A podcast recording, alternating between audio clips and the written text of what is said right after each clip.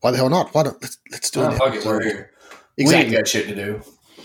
This is very true. For once in a long time, certainly for like, I can't remember the last time I just had an evening where I was not dead tired and was actually just quite happy to sit down and, and have a chat. Yeah, I have had a couple weeks or a couple of nights the last two weeks where I just didn't have shit to do, and I just I really don't know what to do with myself. I mean, Yeah. I got a lot of distractions. I got guitars and cooking shit, and I like TVs and video games, and I didn't want to do any of that. Yeah, and Ems is in California at the moment, so she's there for two weeks. Uh, my our usual routine of coming home and cooking and spending time together is is not there. Plus a bunch of stuff at work. I, I'm just in a in a bit of a lull for a few days, and it's kind of weird. Yeah, me too. I had an election yesterday. Oh, how'd it go? Uh, in a 12 way primary, my guy got 43% of the vote. That that's I'm going to call solid. That's a Yeah. very very respectable performance. So theoretically, there's a runoff in eight weeks, but it's entirely possible that the guy who finished second drops out mm-hmm. because he got 22. Yep, well, they're going to go go ahead and spend a whole lot of money and might still only get 22. Yep. So that's a that's a case in point. So anyway, let's kick things off. So welcome to the Modern Dandy's Guide to Manliness. I'm not Wes, as you can tell. I'm Liam. Uh, Wes and Josh both uh, had work events that interrupted their ability to participate. So Mudcat and I, being at a loose end, as you may just have heard, uh, getting together to chat about. Well, actually, we can actually go back to some of the real origins of where the modern dandy and the idea for this podcast came from, which is something that Mudcat and I started talking about. That must be like six years ago. Yeah, it's been a hot minute. And uh, I know we've mentioned this before, but I think it's it's really relevant. The, the particularly relevant now that you know over that time we've tried to find a way to express a different viewpoint to I think a lot of what comes out and share not just our learnings to try and tell people what to do, but just so that people could learn from things that we have lessons that we've learned and acted upon, and then things that we've done really badly and hope that other people don't do the same. Yeah, definitely a bunch of that. Um, I like to consider myself the, the poster boy for don't do this the way I did it. Do as I say, not as I did is probably, you know, the best piece of advice that I can give anybody. And I think one of the things that, that we both shared is we both spent quite a bit of time a few years ago working with uh, an organization that looked to develop young entrepreneurs and leaders to go back out to their communities. And I think both you and I were somewhat frustrated by the, the behavior that we saw and the the lack of any direction in case being given to to people on some pretty foundational human issues. You know, there was a lot of talk about policy and and you know, big hand, small map stuff, and and and a lot of I think touting of ethos and, and issues and so forth, but much less being put on being a good person and and being fair and respectful of others as opposed to simply trying to get your way. Um, certainly, that was that was kind of my feeling about where it ended up being, and, and, and one of the main reasons why I left that organization. I think you know our discussions were about there was no counterpoint, and that's what we've we've tried to do. Also, style and fashion and and behavior all go together. Well, yeah, I think those things are part and parcel. I think it is natural and, and probably good for people to to be ambitious, to want things. And you know, whether that's, you know, a promotion, a better relationship, you know, a better lifestyle. A, ambition built the Western world. I, I I still believe that. You know, to what good end we see in the paper. But it's one thing to say, oh, I want things, I'm entitled to them. It's a different thing to say, I want things, I want to be the kind of person who has those things. I want to have some, you know, ability to realize my goals and ambitions. When you can't do that, when you can't be the person you want to be or have the things you want to have, and, and for me, it always starts with things. It's easier to start with the material thing and work backwards when you're frustrated about that, you start to make dumb decisions and you start to hurt other people. So, you know, I think that that's where it, it, ambition strays over into a bit of a catchphrase at the moment: toxicity. Yeah, and a lot of that, you know, and I agree. I think frustration, and it certainly is with me. Frustration is the most destructive emotion, more so than anger, more so than just about anything else. It's like frustration creates an energy that just inspires bad decisions. And I've I have suffered from that myself. Going back to your point about you don't do a bunch of the things that I did because they were just enormously self-destructive, but they were driven by frustration, not by anger or hatred or fear or any of those things. It was driven by just uh, oh, why is this not working out? You know, why is why are things standing in my way and not being able to see a path forward and and I, I, don't think that's talked about enough. I think people people love jumping on, on, on the fear and hate. As I said a couple of episodes back, if if if someone is saying something and you're watching something or reading something and it's generating an emotion in you that's against another person, you are being played, and frustration gets played a lot as well as a card. But it's also an intensely personal thing. So It's not necessarily. It's, well, often it's not rational. Oh no, the the things that we want are not rational, right? I mean, the, the, the shitty thing about being a human is that you show up without an instruction manual, without being invited, or all you get is you know want. You show up, you hmm. want things, and you don't have any way forward. Um, I've talked about a couple times, I think, on the show, the idea that originally started this was just like a, a grooming guide, mm-hmm. just small things that you can do hair care, skin care, to, and, you know, fashion to, you know, start to realize yourself. You know, if, if there's the theme to the show, it's, you know, how to become a better realized person, how to make yourself. It can start with really small stuff. Yeah. And, and my point, and so for all those people that, that think that, you know, not brushing your teeth or not wiping your ass properly is, is a, is a form of self expression. Uh, don't do that I think the point there that I, I, and you and I have talked about this a lot, is this is all a form of asserting some control over your environment. It's a control over yourself and in person and your person, um, your presentation that that allows you to not end up just reacting to things, but instead be responsive to it. If you're controlling small things about yourself, you start to control the bigger things about yourself you can then start exerting control on a much wider part of your environment, but also ignore the things or just be aware of the things that you can't control. And a lot of people I know get frustrated because there are these big things that they can't control, but they feel that they have to because they feel that that is what is stressing them. And in reality, it's actually probably a whole bunch of smaller things that they can control, but are just difficult to deal with. Some of them are difficult.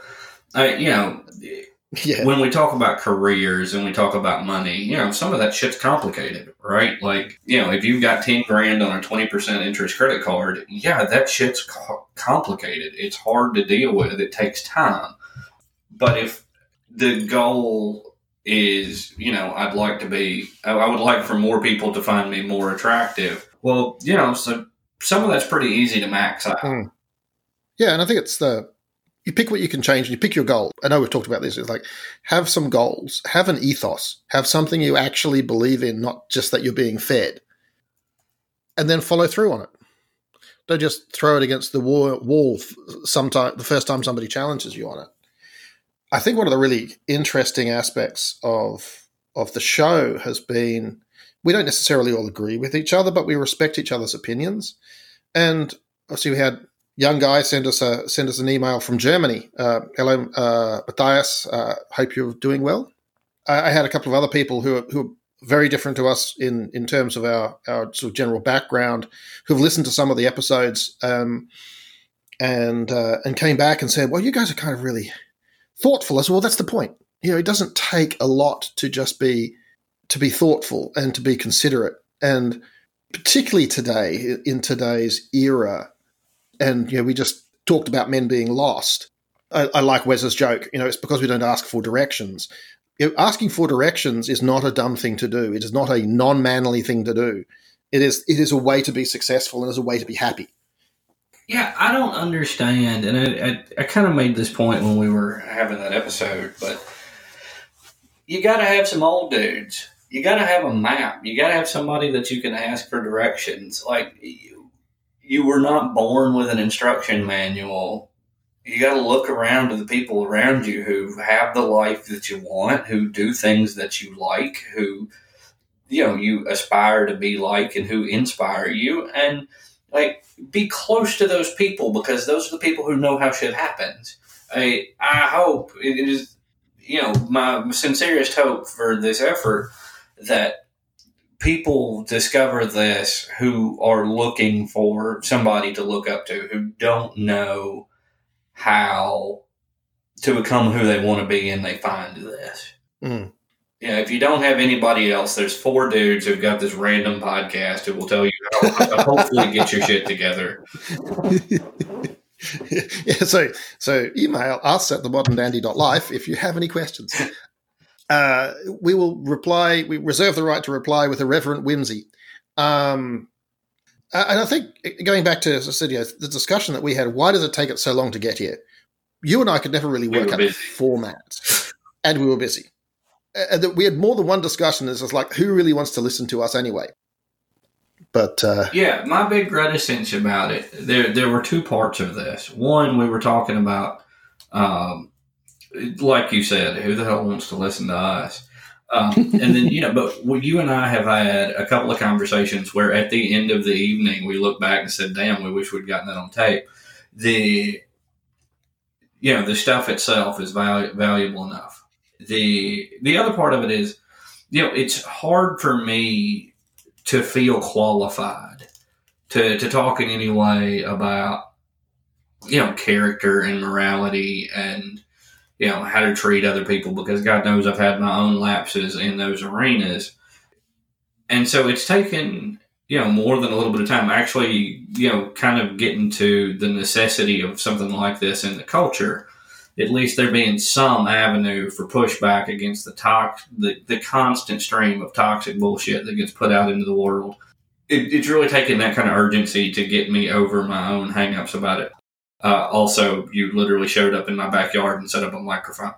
That that's true. I, I, I did do a pod ambush. Yeah, um, and uh, also with bourbon, just just to try and seal the deal, so you couldn't run away. That was pretty um, nice.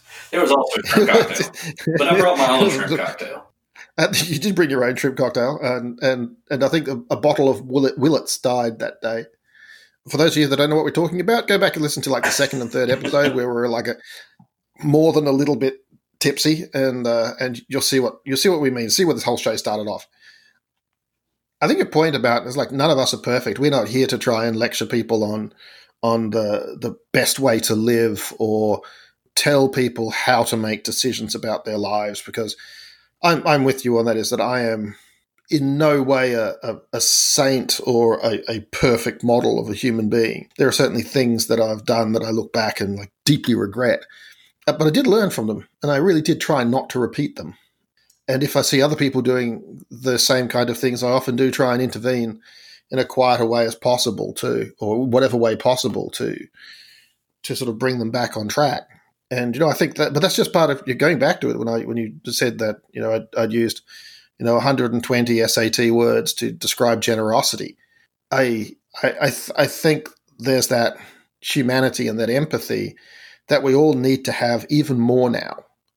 I had dinner the other night with uh, with someone who is who was very different on the political spectrum and was was like probing and and and talking about things that they believe in it didn't stop me from trying to find a common ground where we could agree. Because once you get that far, then you get off that defensiveness and start saying, well, actually, fundamentally, there are a lot of things we do agree on. Okay, well, let's work on some of these things around the edges. Rather than jumping in and like going, well, no, on this one issue, you're just completely wrong, and and therefore, you know, you're jumping straight into conflict. Yeah, this is actually something I'm struggling with a lot I mean, it, it's something that's started to influence a lot of dynamics in my life.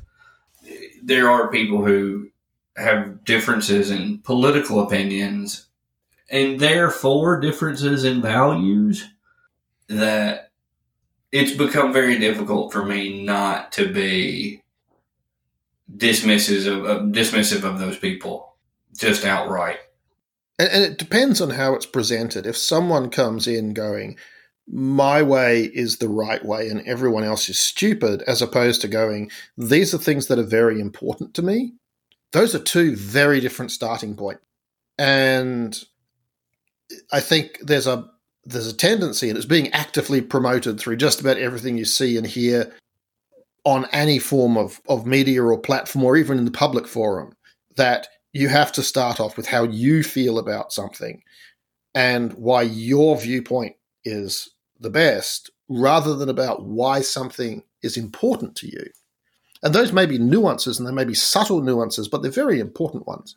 One is creating conflict almost immediately, and the other is allowing a room for a discussion for someone to say, well, I appreciate that that's important to you, but this is important to me. This does not go down, by the way, to when you're sort of imposing your viewpoint and someone is just like going, "Oh, date raping someone's really important to me." It's like, uh, uh, you know, no, that's just like wrong, yeah, criminal behavior. Yeah, uh, this is a big thing for me lately. Is just that there are laws, and we should follow the laws and enforce the laws.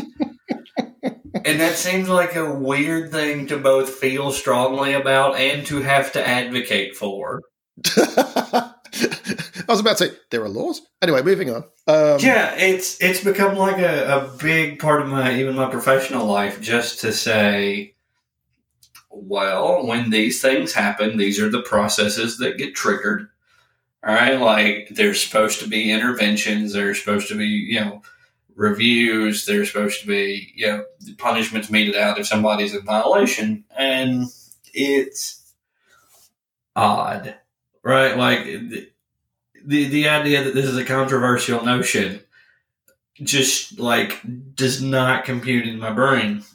But to go back to the value question, like I'll actually just workshop this conversation and relationship. Somebody who I'm close to not long ago started making the argument that being white in, was supposed to produce social privilege that it was better that people who, and this was the language that they used, couldn't pass a paper bag test. Somebody who was darker than a paper bag should not and could not enjoy all the privileges of being an American.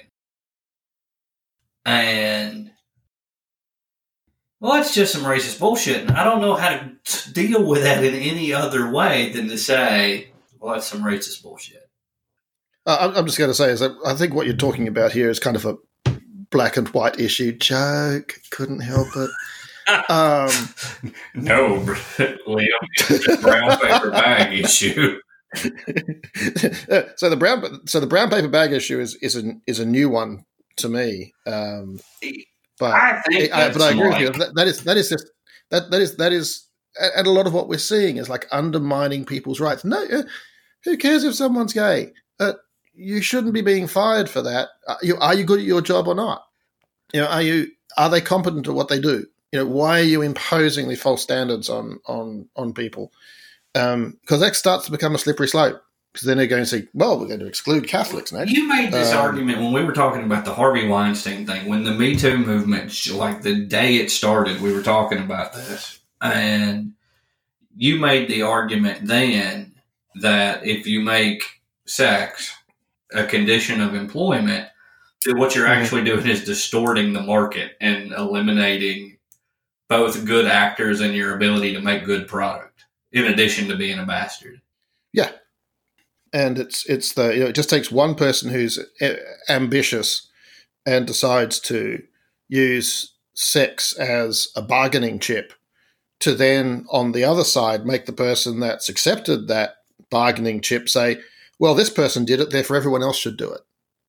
And and I think the the um, the analogy I used for you would be it was like if you wanted to go and play poker, and the pit boss said, "You can play poker and you're a good poker player, but first you have to suck my dick." It's got nothing to do with you being a good poker player. It's simply creating a, a, a barrier to entry. You say, well, the last guy that wanted to play poker sucked my dick. Therefore, you can you have to suck suck the dick to play poker, and and that's what becomes a distorting element. If you'd ever seen a card room or a pit boss or the average poker table, like this is all just horrifying. No, no, no, none of that. And that's exactly the point. And so for you know, the whole casting couch thing, that is how I mean, you've seen Harvey Weinstein, right? right. And, and you know, you, that is exactly how horrifying it is. Is that you want to come there and be an actor and instead you're being told that first you have to do something you don't want to do simply to gratify this person because maybe one person at some point elected to do that. And and that then created an expectation. And also there was no sense of penalty. Well everybody does it therefore it's perfectly okay. And that is not an all right thing in any way shape or form.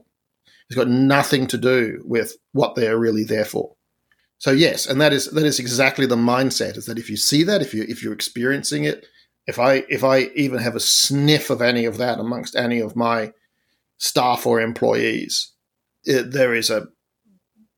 Well, Jesus Christ! I mean, it, first of all, it's outright criminal, right? Yes. Two, it's the sort of crime. Let's be clear. My position on crime very nuanced, right? Like some things that are crimes are not crimes. The like the, there are things and there are times and places in which you know like public drunkenness is just a good time. Relax. The that's that's not hurting anybody. The not all crimes are crimes, but then there's like the crimes that you're talking about when we're talking about you know blackmail, sexual assault, rape, all of the things that have been intimated in these conversations First of all, they're very illegal. Second of all, you don't do those things unless you're a real bastard. And mm-hmm. like people who are who are going to be invested in you and produce positive results and bring good things into your life are not people who do that. People who do that are extractive people, and you got to watch out for extractive people. And it's also just a giant liability for your organization it was a giant liability for your organization in 2007, much less 2017, 2019.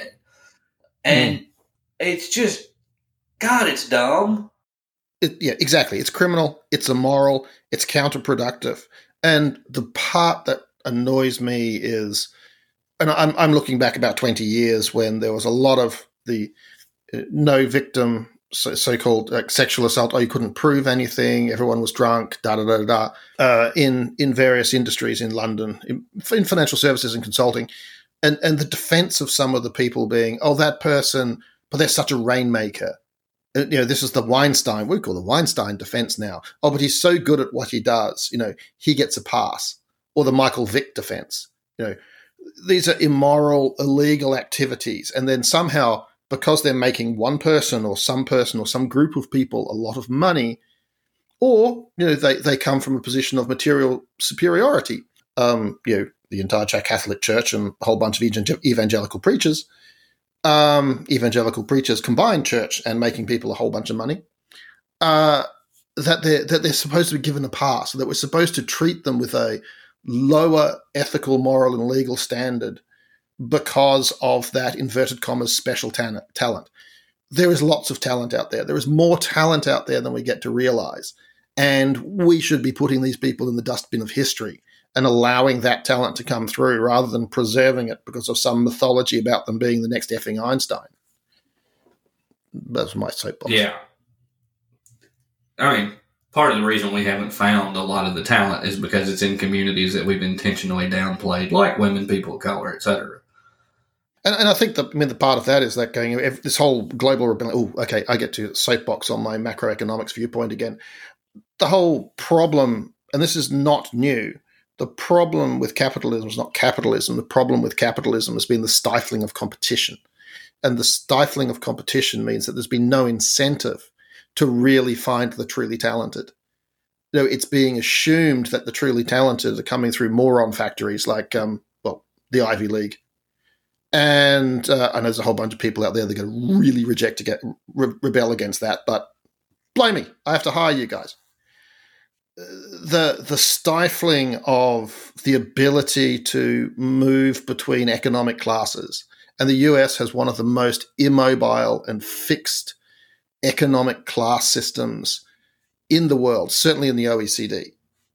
Is incredibly difficult for people who are born into one economic status to move into another. In fact, just the opposite is happening. More people, particularly if you come from a, from a minority, more people are falling out and down the the economic ladder than are going up the economic ladder.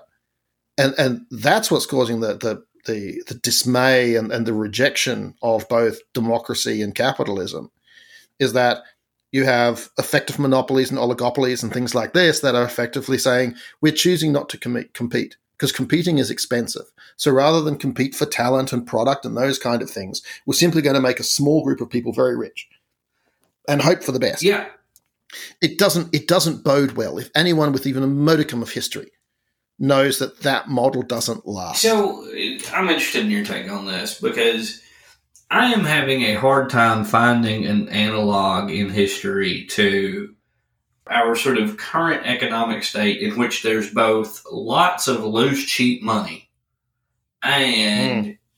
incumbents have been so entrenched. And you're calling this monopoly oligarchy. In my head, when I when I have this fight with myself and others, I, I call it incumbents. Right? It's it's people who who, as you say, are blocking off competition yeah, and, and Schumpeter's rule of, of every monopoly contains the seeds of its own destruction is is being stifled by, as you said, the loose cash. So it's a very distorted environment. But the loose cash isn't, you know, if you were being sensible, you would be spreading some of that wealth around so that people could consume more effectively. And we're seeing globally a contraction in that consumption. Um, I love the story of the union leader who went to a Ford plant, and the, and the Ford guy was was uh, pointing at the new robots that were building the cars and going, "Well, how are you going to unionize those?" And the unionist turned to him and said, "Well, how are you going to get them to buy Fords? If there's no consumption, you know there is." Consumption is constrained, which is what we're seeing with the millennial generation, with their amount of debt, their ability to be able to consume things that are good for the economy, as opposed to plowing money back into an education that was vastly overpriced for its lifetime value um, has has constrained their ability to be, you know, inverted commas, good consumers and and to invest in things like houses and themselves and families and having kids because they're absolutely stifled under these to me even to this date you know unbelievable amounts of debt. Yeah and I would not know what to do. In in and I, I I think there's a lot of people out there who are making good decisions, millennials, young people out there who are making good decisions in a bad situation about what they prioritize. And I think they're being given a, a absolute short shrift for for doing that because I think back to the age that they're at and the amount of debt that I had at that point versus the debt that they're carrying now, and I just go, "Holy crap!" And I don't think people are doing that. I, th- I think, but it's a, going back to your point. It's a stifling effect on the overall economy, and it's an enormous risk. And this sloshing money, you know, there's so much dumb money looking for a place to show its returns to the top one percent that you know we're getting you know Bitcoin and hyped up valuations on things that have no this competitive differentiation. Thing, WeWork IPO is going to be fantastic. Yeah. I'm super excited about it.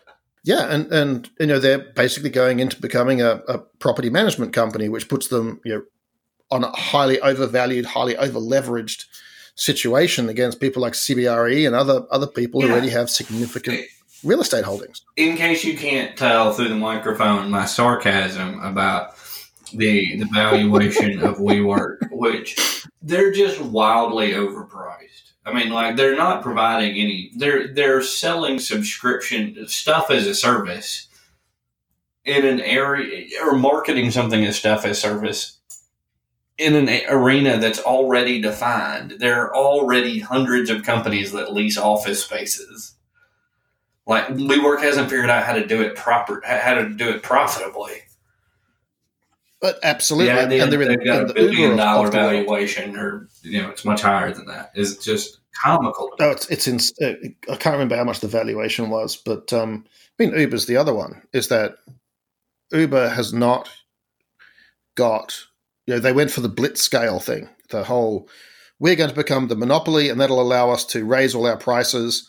Um, and then Lyft threw a spanner in those works. And so they tried all the dirty tricks under the sun to still try and blitz scale and ignored laws and and and uh, you know set up shop in places and then got regulated down and and so on. But they're still burning. What's you know even with the the IPO costs, you know they were five point two billion dollars in the hole last quarter, and and there there's another effect which is that over the course of the ten years that they've been in operation, the barrier to entry for setting up a ride sharing app has has gone from you know if if you were to put it in say it used to be a thousand dollars to to do the coding it's now down to a dollar to do the coding to build the kind of app that can directly compete with uber which actually opens it up for say regionalized local companies people who are going to run it as a non-profit people who are going to run it as an ethical employee owned organization and what would you prefer to work for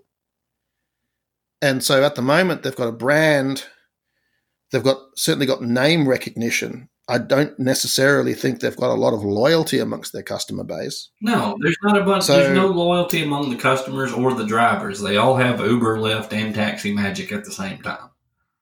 Yeah, and uh, uh, so it, it's you, these are these are companies that have no economic model, so they shouldn't be held up as a paradigm of of virtuosity. Um, yeah, and I don't fact, understand it, why they're why they haven't failed. Right? Why were they allowed to IPO? Why are why are investors still pumping money into this? When you've got as many holes in your business model as Uber and Lyft, why are people still playing playing the game? Like there's no return. Because they they they all they want to be is not be the last person standing when the music stops playing. And and to me, it's literally that cynical.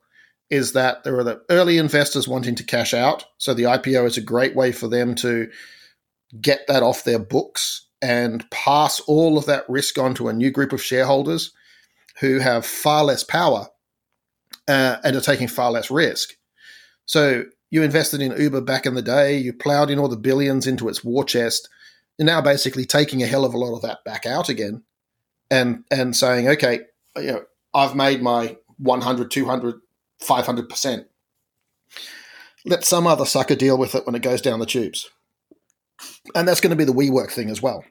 And it goes back to your point about stupid money, all this loose money, this money just sloshing around the system looking for a return, is that people are trying to get in and then pick when to get out before it all falls over.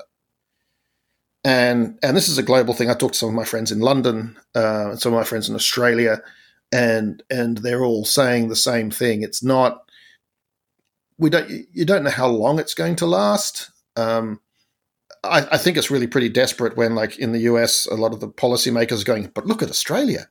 Australia's had continued economic growth for 22 years and has never had a recession in that time. Yeah, we had a doozy of a recession in the early 90s because I graduated into it. Um, and then all the rest of it has been based off selling stuff to China. Um, which doesn't seem like a really good strategy for the US at the moment. Also, Australia is tiny. There's 24 million people and a decent sized economy. We've got that many people in New York City and LA. Exactly. I mean, it, it, it's Australia is. I mean, Australia has the same population as Mexico City. Arguable where the food is better. Um, Having never never been to either one of those places, I would take my bets with Mexico City.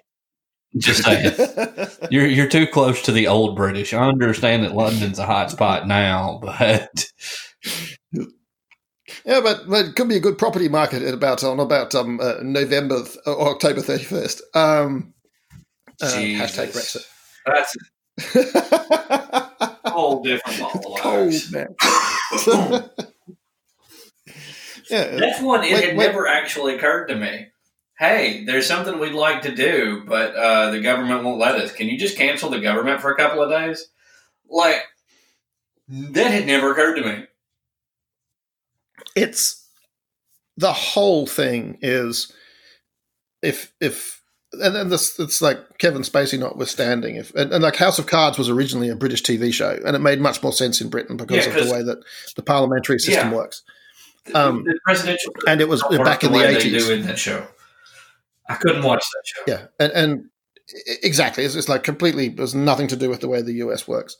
Um, however, if, if, if you'd made a House of Cards and had the whole Brexit storyline running through it, no one would have believed. No. It. Uh, can I call the Queen and have her cancel the government?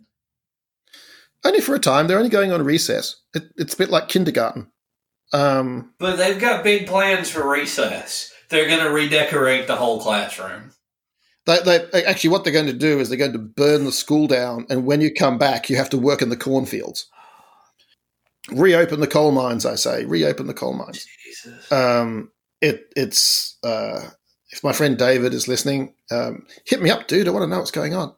Yeah, so this is this has been this has been the Southerners episode, which is how it's going to go up on the on, on the list. Um, yes, so we kind of just petered out there. So so um, and uh, so we we're coming up. It's probably been a half hour show, Mudcat. I think we've ranged through well, a few so topics. I think uh, we probably should have picked one and made a show. We could have talked about like the origins of this and you know the you know how we got to where we are. There was you know a bit about the important parts of making yourself and making decisions about that. And then there was what do you think about the current state of the economy? And either one of those could have been a show. So I guess on on that note, albeit I'd be happy just to stay on talking, but I think we should bring the show to yes. a close. At least uh, give, give less some, you know, starting and stopping. so so hopefully next time for for all of you listeners as well that Wes will be back doing his much more polished version of of hosting the show and uh, and Josh will also be joining us with his carefully considered and bearded viewpoint. You guys um, really have to see this beard. You guys do. Um, you can check it out on, on Instagram. You can get a, you can get a an idea of the beard. Uh, I actually have a. Uh, unfortunately, I run that, so I've got a bunch of stuff I need to post up that'll give you a better idea of us as people. Um, uh, Mudcat, I've I've heavily photoshopped yours and mine just so that we we look slightly less troll like in compar- comparison to yeah, yours. Jesus. Uh, and uh, this is very pretty. He's very pretty. And and skinny. It's so yeah. annoying. Thank you very much for listening. Stay tuned. If you really do want to get in touch with us, we appreciate any feedback. Would love to have some uh, of you all on the show. Uh, so email us at themoderndandy.life and um, when we can be bothered, we'll get back to talking to you. Thanks, everybody.